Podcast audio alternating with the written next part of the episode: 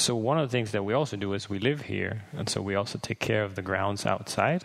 And so I was doing some, uh, I was doing some maintenance and then removing some weeds, which I've been very careful and only doing it after it rained.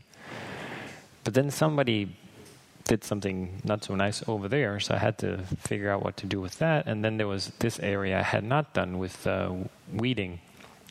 So I was like, I'll just take this part along the church. That would be great. But there was one, one, one weed just by the shed. Just one. So, so I was like, that one has to die. But uh, in doing that, I saw, as I was out there, I saw, hey, there's smoke coming out. Hmm, I'll go get some water, and I'll put water on. And I managed to get the smoke to appear, uh, disappear.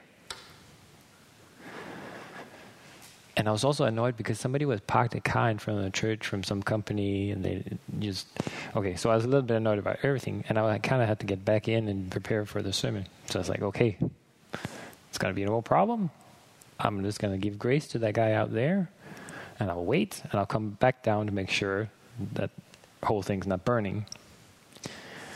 As I was deep in prayer and thought and frustration about not being able to do my sermon, all of a, all of a sudden Lily and Sadie comes running up, and they're like, "It smells like smoke in the church, and we can see like there's we can see like a lot of smoke coming out of the thing." that woke me up. run downstairs.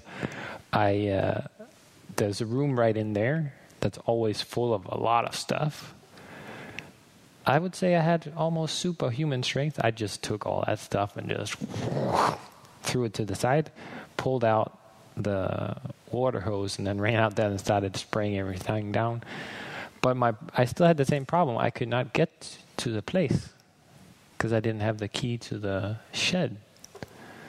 So we were still just, I was still just kind of watering the whole thing. And then Kylene comes, finally comes back. She's out there.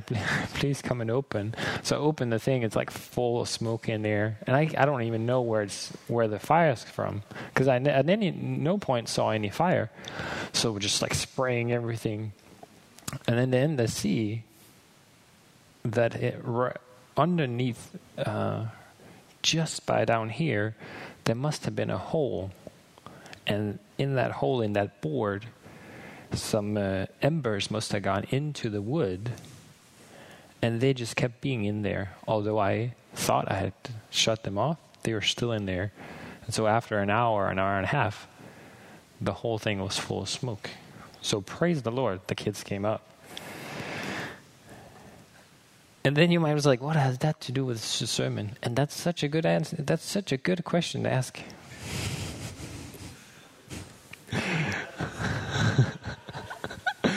Because in Acts, and I've used this a long time ago, uh, in, in Acts we see how from the time that the Holy Spirit falls on the on the apostles, the gospel starts spreading like a fire.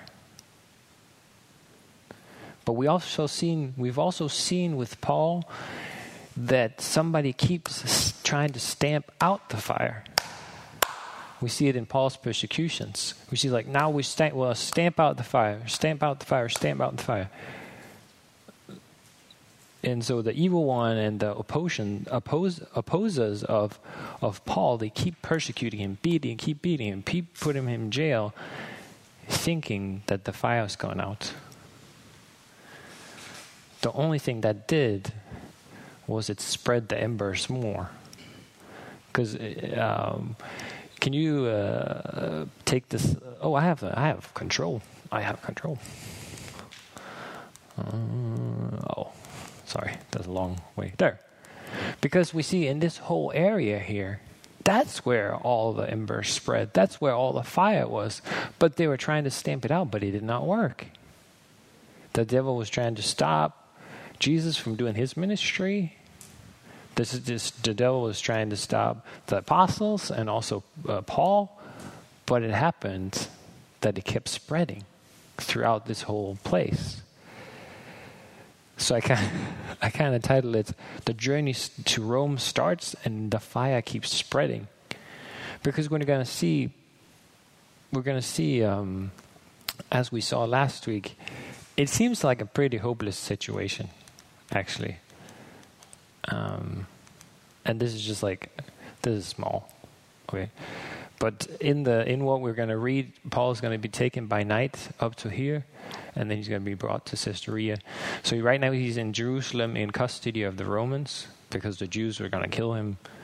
Um, and then there he, we hear about this plot, and so Jerusalem is a Jewish center, but the Roman center of the region is here. So that's where they have the military garrison. So they take him up there to have him keep for safe, keep him, him for safety because Paul is a Roman citizen.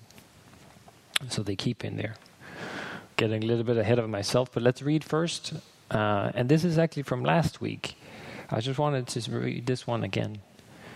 Because as Paul was being thrown in jail, the Lord Jesus comes to him by night and he says, Take courage, for you have testified to the facts about me in Jerusalem. You must also testify in Rome.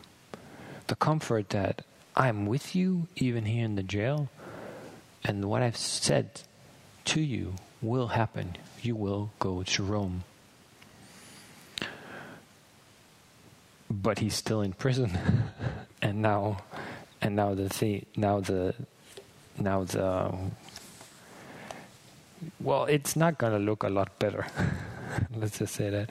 But if you grab your Bibles and you turn to 23:12, then we read 23:12 through 24:23. So we start with oh oh you can put yeah okay that's good. When it was day, the Jews made a plot and bound themselves together by an oath to eat to eat nor drink till they had killed Paul. There were more than forty who made this conspiracy. They went to the chief priests and to the elders and said, We have strictly bound ourselves to an oath to taste no food, to taste no food till we have killed Paul. Now therefore, you along with the council, give notice to the tribune to bring him down to you as though you were going to determine his case more exactly. And we are ready to kill him before he comes near. Now the son of Paul's sister heard of this ambush, so he went and entered the barracks and told Paul. Paul called one of the centurions and said, Take this young man to the tribune, for he has something to tell him. So he took him and brought him to the tribune and said, Paul the prisoner called me and asked me to bring this young man to you, as he has something to say to you. The tribune took him by the hand and was going aside with asked, aside asked him privately, What is it that you have to tell me? And he said, The Jews have agreed to ask you to bring Paul down to the council tomorrow, as though they were going to inquire somewhat more closely about him. But do not be persuaded by them, for more than forty men, for more, more than forty of their men are lying in an ambush for him, who have bound themselves by an oath neither to eat nor to drink till they have killed him. And now they were now they are ready, waiting for your consent. So the tribune dismissed the young man, charging him to tell no one that you have informed me of these things. Then he called two of the centurions and said, Get ready 200 soldiers with 70 horsemen and 200 spearmen to go as far as Caesarea, and at the third hour of the night also provide mounts for Paul to ride, and bring him safely to Felix the governor. And he wrote a letter to this effect. Claudius Lysias to His Excellency the Governor Felix greets. This man was seized by the Jews and was about to be killed by them when I came upon them with the soldiers of and rescued him, um, having learned that he was a Roman citizen. And desiring to know the charge to which they were accusing him, I brought him down to their council and found that it was I found he was being accused about the law, about charged, but charged with nothing deserving death or imprisonment. And when it was discovered to me that he would there would be a plot against him, I sent him to you at once, ordering his accusers also to state before you what they have against him. So the soldiers, according to their instruction, took Paul and brought him by night to Antipatris. And on the next day they returned to their barracks, letting the horsemen go on with him while they had come to Caesarea, and delivered the letters, letter to governor to the governor. They presented Paul also before him. On reading the letter, he asked what province he was from, and when he learned that he was from Cilicia, he said, I will give you a hearing when your accusers arrive. And he commanded him to be guarded in Herod's praetorium.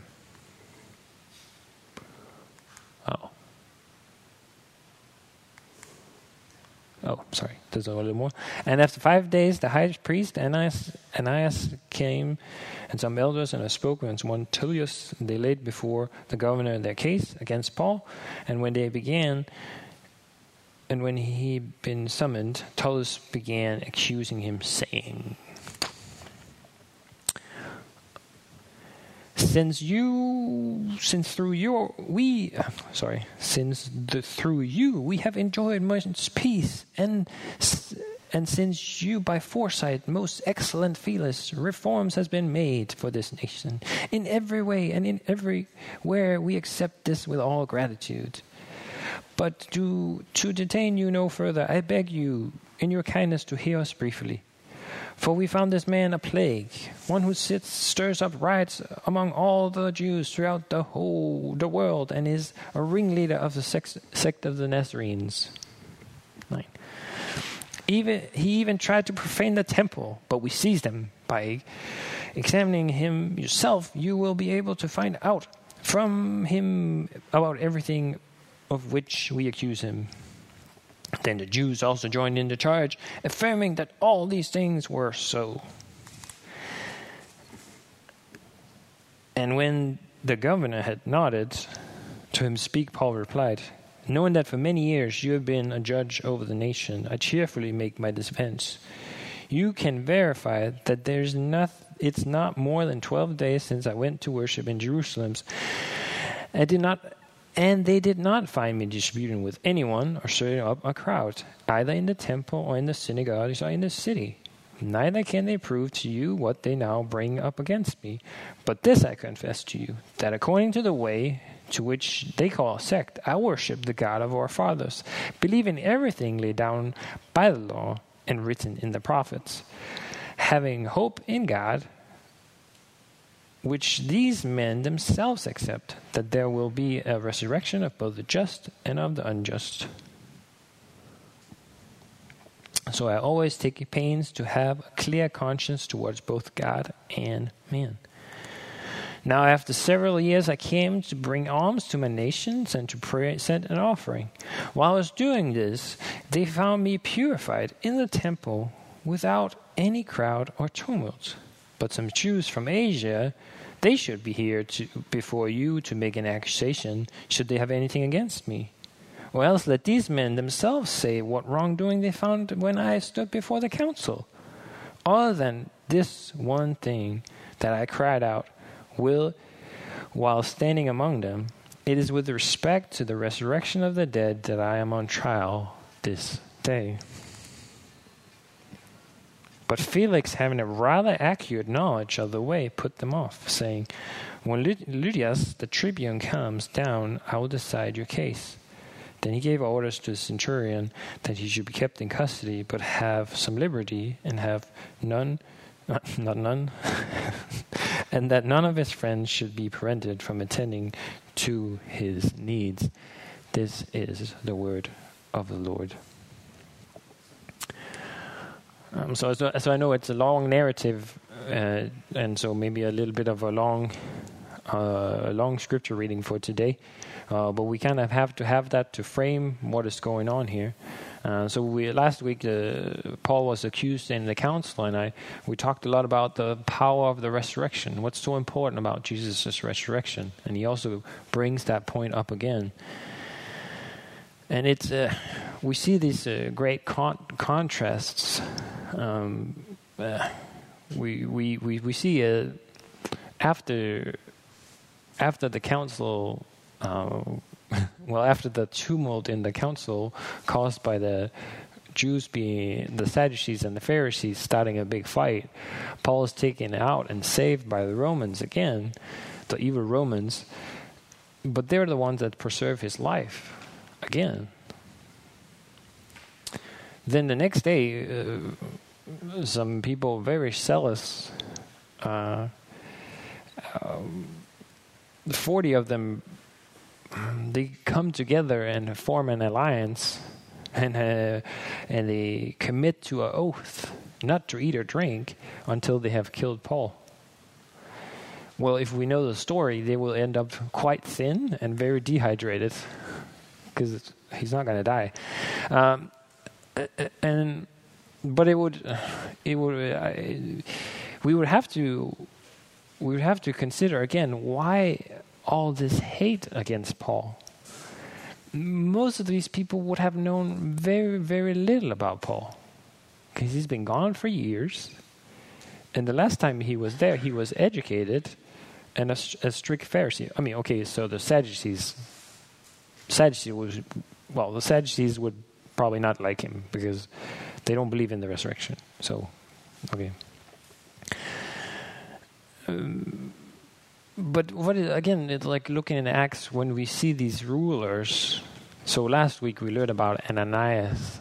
Like he's a terrible guy, like probably the worst high priest ever.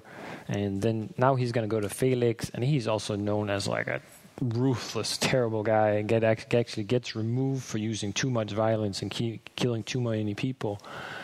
So like the people around Paul, like Paul looks like he is like he's a fantastic guy. Like the the people are ruthless killers and bribers and and like so what are these four people what are these four pe- 40 people why all that hate is it are they motivated by greed or are they trying to influence the, the are they trying to influence the the council? Are they trying to be on good terms with the elders and the and the um, the high priest? Are they mimicking the high priest? Is this caused by the evil and trying to stamp out the gospel? Are they really motivated by themselves? And what a silly plan. I was just reminded of one scripture, you know, from from First Samuel, where um, it's about uh, the other Saul, the first Saul, the first king. He's pursuing the Philistines, and he tells his soldiers not to eat anything. But his son, he doesn't hear it, and he dips his staff in honey, and he like revives, and he's got all this energy. Yeah, but uh, his father's actually said that he should die because he did that. And his son is just like said, "This is a dumb commandment. Like you can see how strong I am. We would have defeated these people." maybe they don't remember that story. Uh, but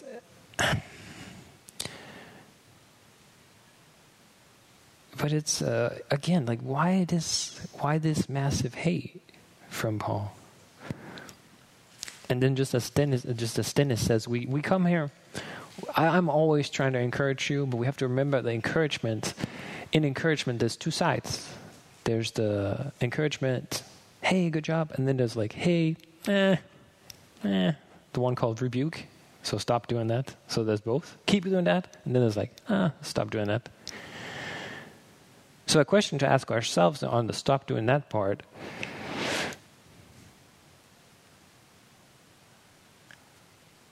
like the ideas I have when I decide to speak or even to commit to a promise, are they true? Are they glorifying God? Is my motivation actually to trick people or just to get people to do what I want them to do? Or am I even trying to prove myself in front of other people? Maybe like in a Christian way. I want to be the best Christian mom. I want to be the best Christian father. I want to be the best son, whatever. what is our motivations when we open up our mouth? And there's like, I think there's so much like what we can ask. Who's parking in front of the church? It's Carsten. What is she doing? Oh, they're coming back. Sorry. Um, so, uh, like, when we open our mouth, whether to give a promise, commit ourselves to something, or just speak anything, what's our heart's motives? Is it just to be right? Is it to gain something? Or is it to make sure I'm speaking the truth in love and actually glorifying God with my words? And if hate arises in my heart, where does that come from?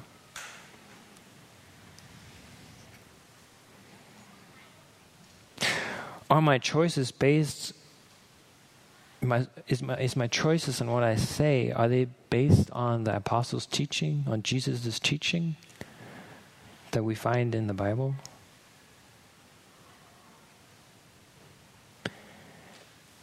And why would this question even trouble us, or maybe some of us? Could it be that we focus so much on how things affect us that it's hard not to get influenced by the things that happen around us? At the fall, when everything fell into sin, and this is from Lee using a commentary a long time ago. I just thought it's such a good understanding of what sin is. That before sin came in, we we all as humans, well, Adam and Eve, saw everything as God saw. Everything was about who God was, so everything related to God. In the fall, it breaks, and everything becomes how I relate to everything. And so we just don't have a right view in our natural self to see how things are supposed to be really.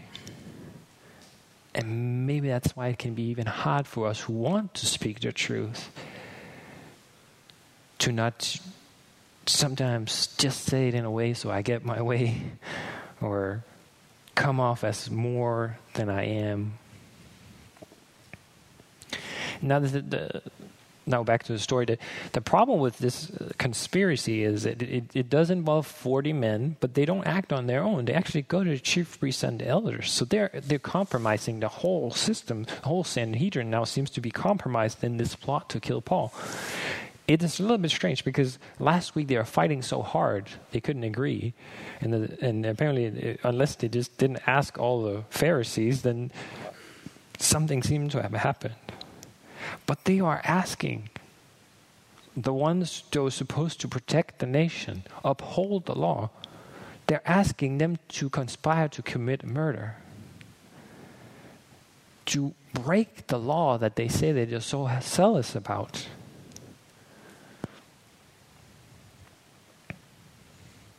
As this is going on, the first and last time we hear anything about Paul's family, apparently has a sister nobody knows anything about her, but she has a son.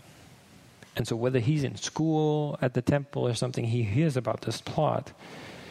He goes to the he goes to the barracks and says and explains it to Paul, and Paul gets the gets the centurion, the, and then the whole thing we read.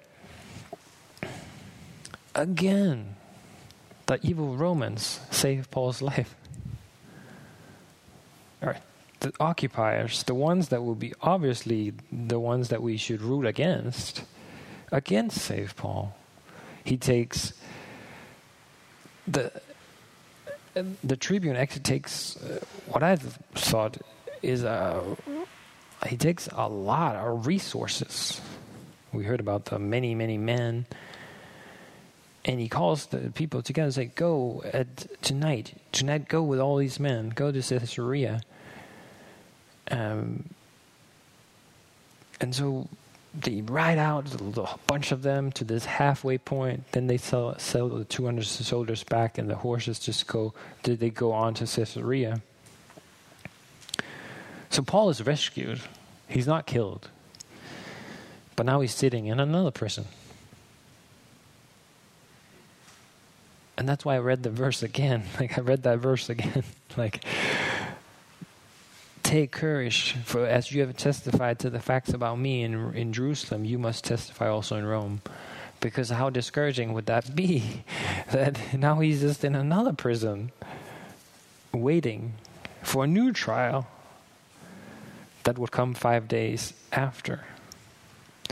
And just reflecting on that part, I've heard some people, maybe you have said it yourself, but I'm living the life, but am I not? I'm living, I'm doing the will of God, I'm living the way He wants me to live, so why am I in prison? Paul could say. Or you might say, well, why, ain't thing, why aren't things going the way I want them to go? I mean, we see in the story here, we see Paul seems to be very close to God and only decided to want to follow him. But his life was marked by suffering and hardships. And it seems like we've forgotten where our faith came from.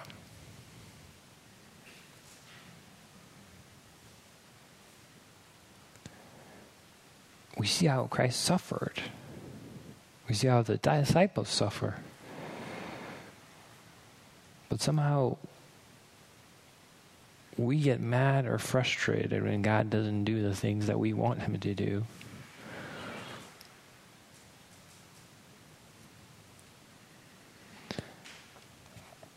Uh, the Christian life is not one without suffering. Jesus actually promises suffering will come if we live for Him. But He also says, I'll be with you. So the good news is not that there will be no suffering, the good news is that Christ will be there in our suffering. And that joy even can be found in the prison. The joy can be found even in the suffering. The question for us is do we actually believe that? Not just up here, but when the suffering comes to us.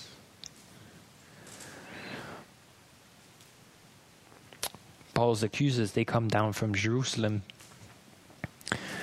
And, and I, I, already said the stuff about Ananias, the most corrupt, most all violent guy comes. But this time they brought a different person.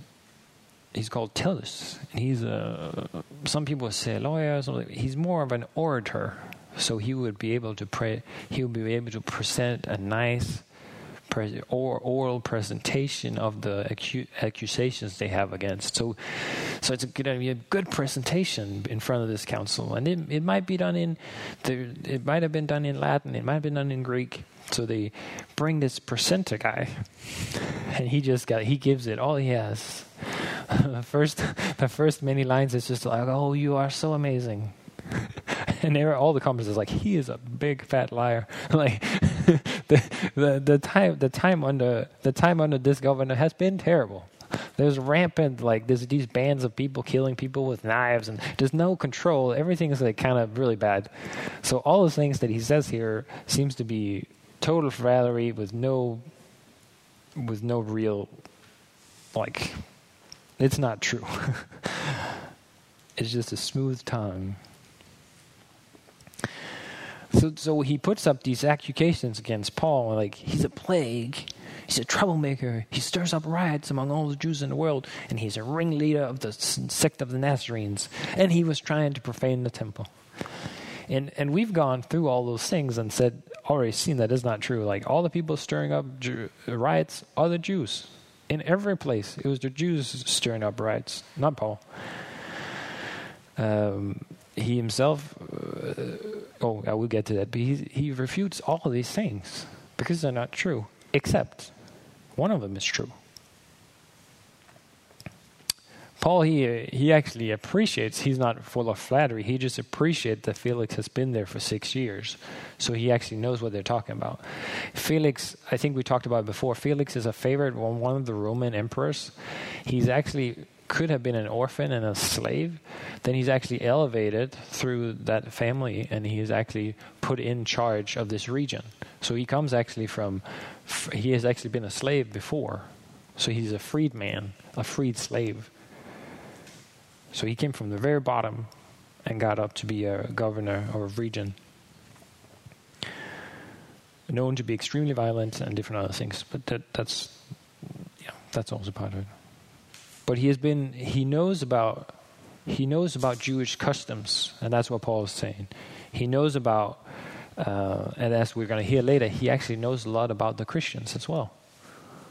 He knows accurately about the way it's said. Paul says, "I've I've been in, I've just been in Jerusalem twelve days." They found me disputing with no one, stirring up no crowd. Uh, so all those things aren't uh, just they're not true. They, they don't have any proof at all of anything what they're saying. I will confess that I follow the way. And he explains it. I follow and worship the God of our fathers, believing everything laid down in the law, written in the prophets. My hope is in God like these people, that there will be a resurrection of the dead of both the unjust and the just. And then Paul in 16 says, I strive to live with a good conscience before God and men, saying, I'm not here lying. These things are true. I am not rejecting Jewish culture. I am not rejecting the law. I believe in the fulfillment of the law that Jesus Christ came and he, through his resurrection, has proven that that resurrection will come.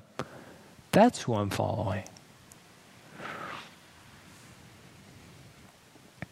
And Paul even more comes like, because if they're trying to make him out to be a bad guy, then the next sentence is like, Paul comes and he has collected, as we know, he's collected aid from all the churches to give to the poor. Okay, these people say I'm evil. Well, we have collected money to give to the poor that's suffering from suffering from the famine. And I came also to bring my offerings because I haven't been here in a long time. And there was no crowd, no tumult. But then some Jews from Asia, they're the ones that should be here to accuse me. They're the ones that stirred up the riot. If they have any problem, they should be here accusing. Some commentators says this because they were wimps that they didn't come. But uh, and then he said, and he he brings out this great point in the end. He says like, and let just a few days when I was in the council, none of you, none of you, found any fault with me. Other than I believe in the resurrection. I've just been on trial with you guys not that long ago, and none of you can condemn me. Except I believe in the resurrection.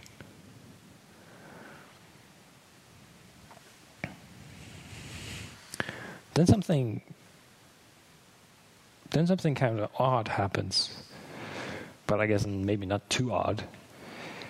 Uh, because Felix doesn't make a judgment, but it does seem like he doesn't really trust it seems like he has a bad taste in his mouth from Tertullus and that presentation. He doesn't really believe what they're saying because he doesn't give he doesn't consent to sentence Paul. But then again, he doesn't free Paul either because maybe he doesn't want to make them too mad. So, what do you do when you don't know? Then you kind of postpone. Oh, I'll postpone until Lysias comes. And the interesting thing is he actually knows, like we I just said before, he knows more accurately about what the way is about. He's not a follower of Jesus, but he knows what it's about.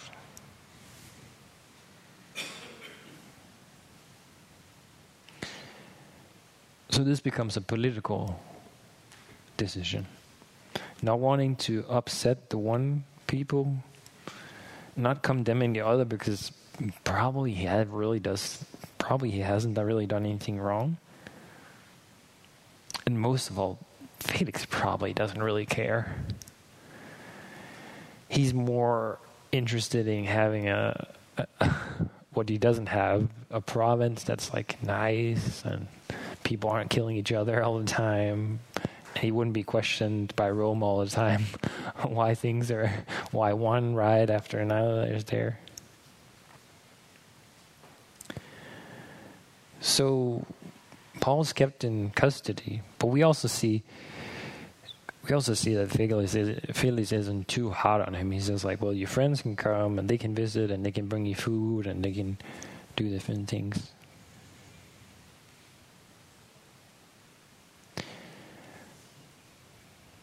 So as we're looking at this narrative in Acts, and as we've seen, and back to the whole fire and burning down buildings, um, or thank the Lord it didn't burn down. But looking at the fire that the Holy Spirit started on Pentecost, all the times it's been trying to be stamped out, it doesn't work. It actually just spreads. And it spread all the way here.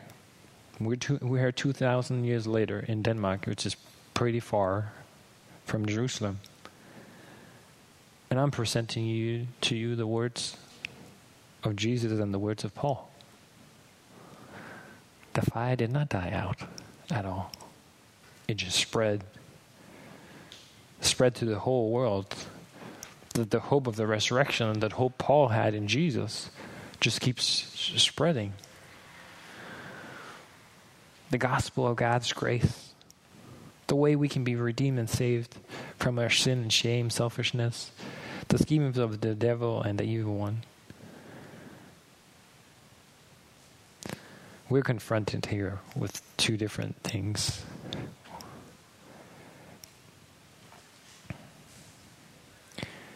Are we more like Tertullus and and the council?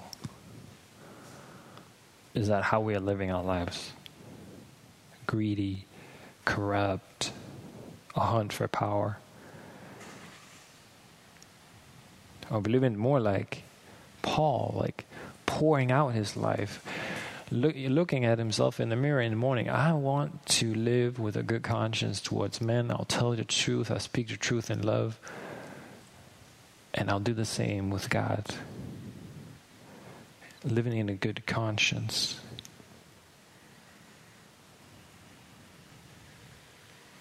So, do we hope in ourselves, or is our hope in the Lord Jesus Christ, the King of Kings, the Lord of Lords, the one who was raised from the dead, as he said he would?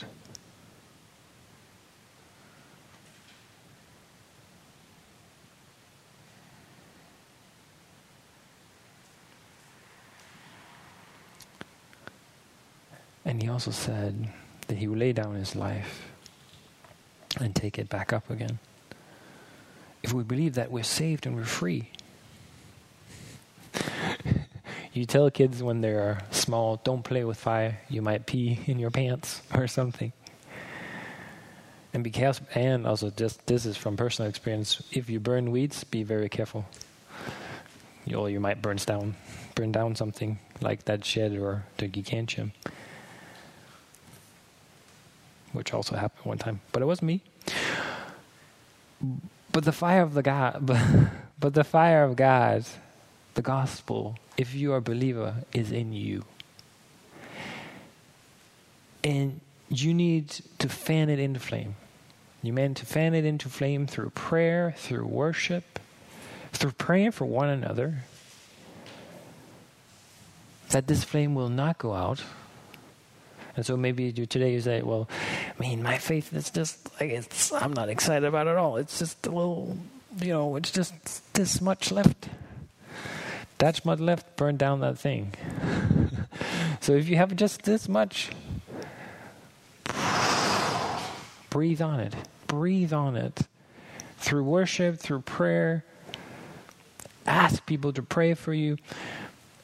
Continue to testify, hear testimonies, that the Lord would fan into flame the love you have for Jesus Christ. And that will be contagious and spread to the people around you. Not like a devouring fire, but one that would cleanse, and the one that would encourage, and the one that would bring true life. The one, as Kalim was saying, the one where if we just believe in Him, we become His children.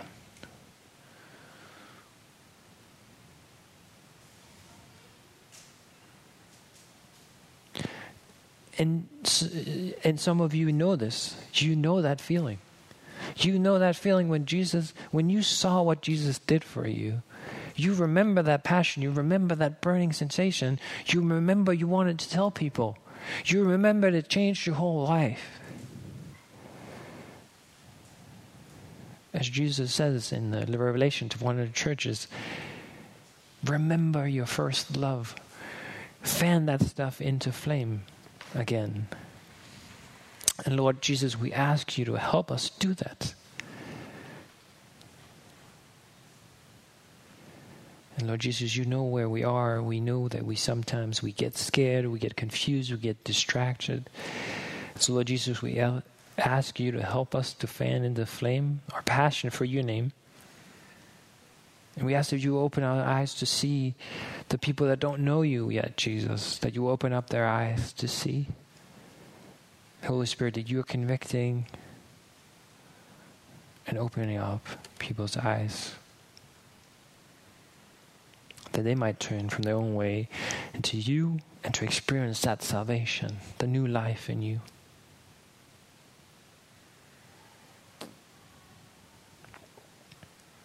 So that we pray for great joy and love for you, Jesus, and that you will give much praise and glory in our lives. And we thank you for this time, Lord.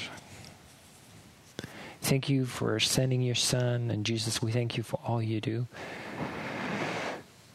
Thank you for sending your Holy Spirit to ignite the fire of the church. And thank you that it has never gone out since, but it's spread and spread. And Lord Jesus, we are asking you to continue to do that in and through us. Lord, I pray for each of us where we just think there's only like embers left. Will you come and blow them to ignite the fire again? And Lord, we turn from our own self to you, Jesus, and rejoice in the beauty of your name the joy of you would be our strength, God. And Lord, I ask that you just you will make our faith so strong and so focused on you, Jesus, and your glory, that even when trials come, and they will, we will still have joy as you are with us in them. May we see how close and near you are to Paul right there and continue to pursue what you have laid down in your scriptures for us. May you bless us and keep us as you ask us to walk in that way. And we ask in Jesus' name. Amen. So you may rise and we'll have the benediction together. Mm. Oh, oh. The grace of the Lord Jesus Christ and the love of God and the fellowship of the Holy Spirit be with you all. Amen. Amen. So you are welcome to